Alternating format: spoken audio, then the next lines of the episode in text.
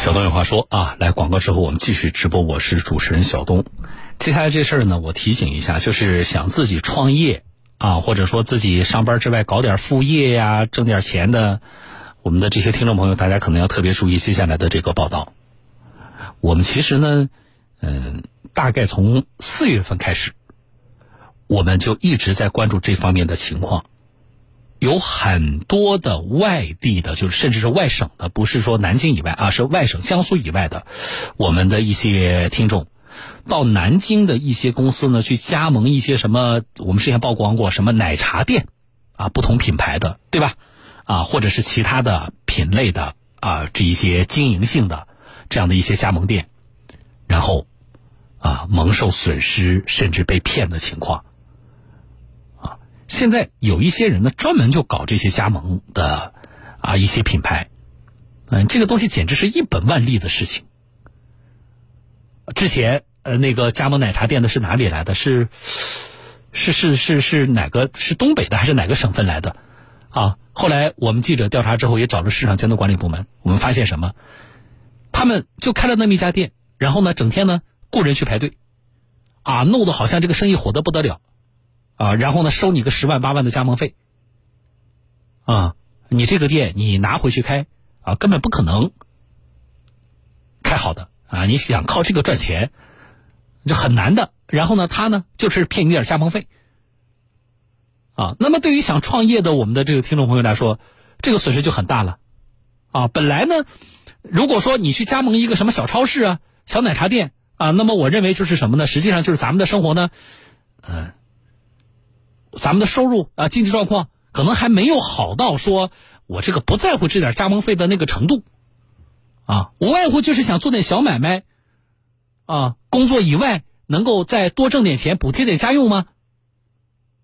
好，凡是有这种想法的听众朋友，啊，你要特别的注意，现在有一些人就钻这个空子，专门干这个事情，啊，就骗加盟费的。今天我再说一个案例啊，大家注意了。山东青岛的一位王女士，前不久加盟了南京一家公司旗下的什么小超市，啊，就便利超市。那么这个整个的加盟加开店前后投了多少钱呢？四五十万。然后这个店呢，才开了两个月就无奈的关门了啊！到底是怎么回事？更重要的是，他的加盟费是十八万还是多少？就很贵的。那这个钱还能不能要得回来？哎，凡是有这种想法的听众朋友，来你们听听。来自青岛的王女士告诉记者，她在国外生活了十多年，受疫情影响不再打算出国，想留在国内做点小生意。在熟人的介绍下，她得知南京泰亚企业管理有限公司正在招便利店加盟商，而且没有任何加盟门槛。他们说他们的管理人员都是全家呃集体出来的，跳槽出来的，然后成立了一家新的公司，所以叫全家集。当时还我们还顾虑他的会不会被全家告啊什么的，他说不会，这些他们都已经处理好了。王女士了解到。全家便利店成立于八十年代，是一家相对知名的连锁品牌。心动之下，二零二一年一月，王女士在交了十八万元后，和南京泰亚企业管理有限公司签订了协议，拿到了全家级便利店在青岛市平度区和城阳区两个区的经营代理权。之后，公司便张罗着给她选址装修。二月底，便利店顺利开张。可实际经营后，王女士发现，店开了之后，公司就撒手不管了，后期的运营指导以及宣传推广活动都都没能兑现，门店生意不景气，每天都处于亏损状态。现在就是说，一个月有个四五天是没有人的，是零销售额的，然后其他的有时候个位数也有，然后四五十块钱的是常事儿，每个月加起来。亏损一两万，我现在这个店是开不下去了，直接是，因为我再下去，我这个房租都都要借钱往外往外付了。那么，全家集和全家便利商店究竟有没有关系？公司又是否为加盟商做推广宣传了呢？记者陪同王女士来到了南京泰亚企业管理有限公司，公司彭经理表示，他们和全家便利商店没有任何关系，宣传推广也确实没做到位。南京泰亚企业管理有限公司彭经理。推广这一块，我们基本上有很多都是转介绍，什么介绍？转介绍就是说开店的一个熟人介绍熟人，熟人介绍熟人是吧？那么这家公司是否具备招加盟代理的资质呢？有没有这个在商务主管部门就是取得这个备案啊？你说的是特许经营对这这这那一块，对对，我们基本上是不是合作的形式，我们没有备案，没有备案。对。随后，记者将掌握的情况反映给了南京市商务综合行政执法支队。六月一号，执法人员对南京泰亚企业管理有限公司进行了现场检查，发现这家公司不具备对外开展招商加盟的资质。南京商务综合行政执法支队执法人员周希军，根据这个现场核查的初步来看呢，这家公司没有备案，违反了商业特许经营第八条的有关规定，确实没有商业特许经营资质，属于违规经营行为。商业特许经营管理条例规定，开展商业特许经营活动必须满足两店一年，另外还要到市级商务主管部门进行备案。记者通过国家企业信用信息公示系统查询发现，该公司是二零二零年八月份才成立的，根本就不满一年。如果说他不具备两年一年的话，那就按照商业特许经营有关规定的话，就十万到五十万的罚款，公示违法所得可以给予公告。根据规定，企业在对外开展招商加盟活动的时候，要如实披露企业信息，不得隐瞒或者提供虚假信息，否则加盟者可以解除相关合同。经过记者协调，公司最终退还了王女士十八万元加盟费，王女士表示满意。那么，该公司将面临什么样的行政处罚？对此，我们将继续关注。好了，啊，我觉得我们记者介入之后，第一步的解决还是有力度的，十八万加盟费先退给人家。啊，这个钱退了，但是你换位想啊，那个王女士，山东的那个王女士，这十八万她能拿回来，显然她是很高兴的啦，对吧？啊，这显然是凭借自己的力量，你去跟跟公司要把这十八万要回来，几乎是没有可能的。但是你站在他的角度想，他前前后后投了四五十万，他虽然把这十八万加盟费是要回来了，那其他的损失呢？他这个店现在往外兑，兑不兑得出去啊？对吧？能兑成，能兑出去多少钱呢？凡是打算做加盟生意的，我们的这个听众朋友，请一定提高警惕啊！这已经是我们从今年的四月份以来曝光的，我记不清是第几起了啊！我们记者做了一组关于这方面的这个调查啊。上次我们说他的奶茶店吗？啊，而且涉及的不只是一个奶茶品牌。所以，请大家一定要谨慎啊！有一些人专门干这个坑人的事情，现在他们就看准了啊！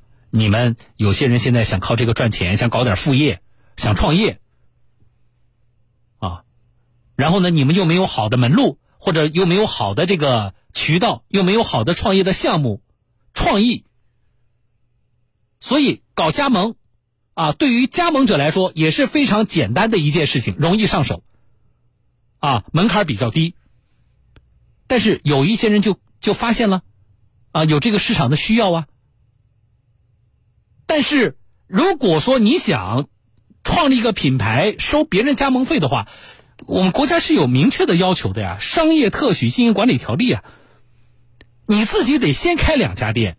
啊，你说我要我弄个火锅店啊，小东，来，我我我这么说吧，我开个火锅店，来，听众朋友啊，小东开火锅店了，来，你们来加盟，我收你们加盟费。那么前提是什么呢？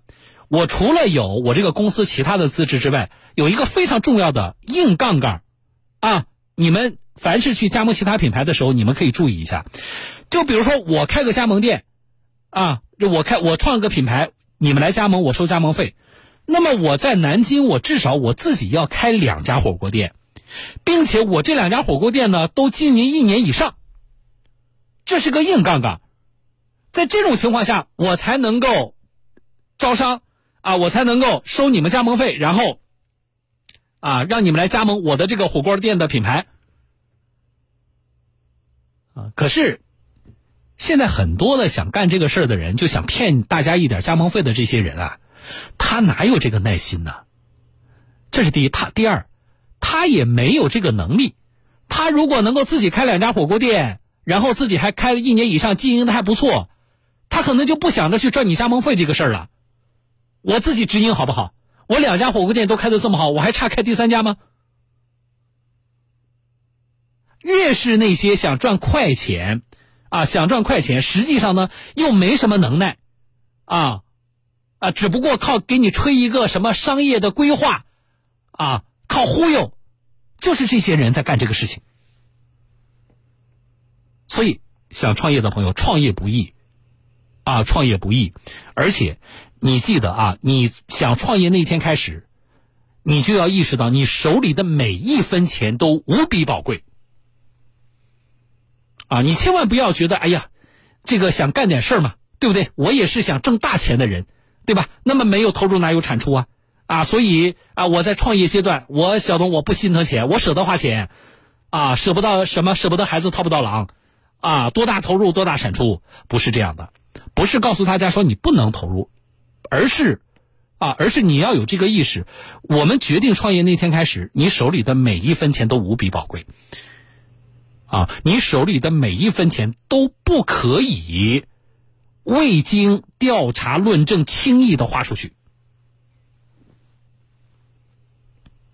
我觉得这是，呃，在创业初期应该有的态度，啊，经过你的呃严谨的调查论证，你觉得可行，那个时候啊，你说我这个确实经济的状况也允许我，啊，这个投入的手笔大一些，啊，不是不可以的，只是不能稀里糊涂的就把钱花出去了，啊，像前两天说那个奶茶店，哎，他雇人排队。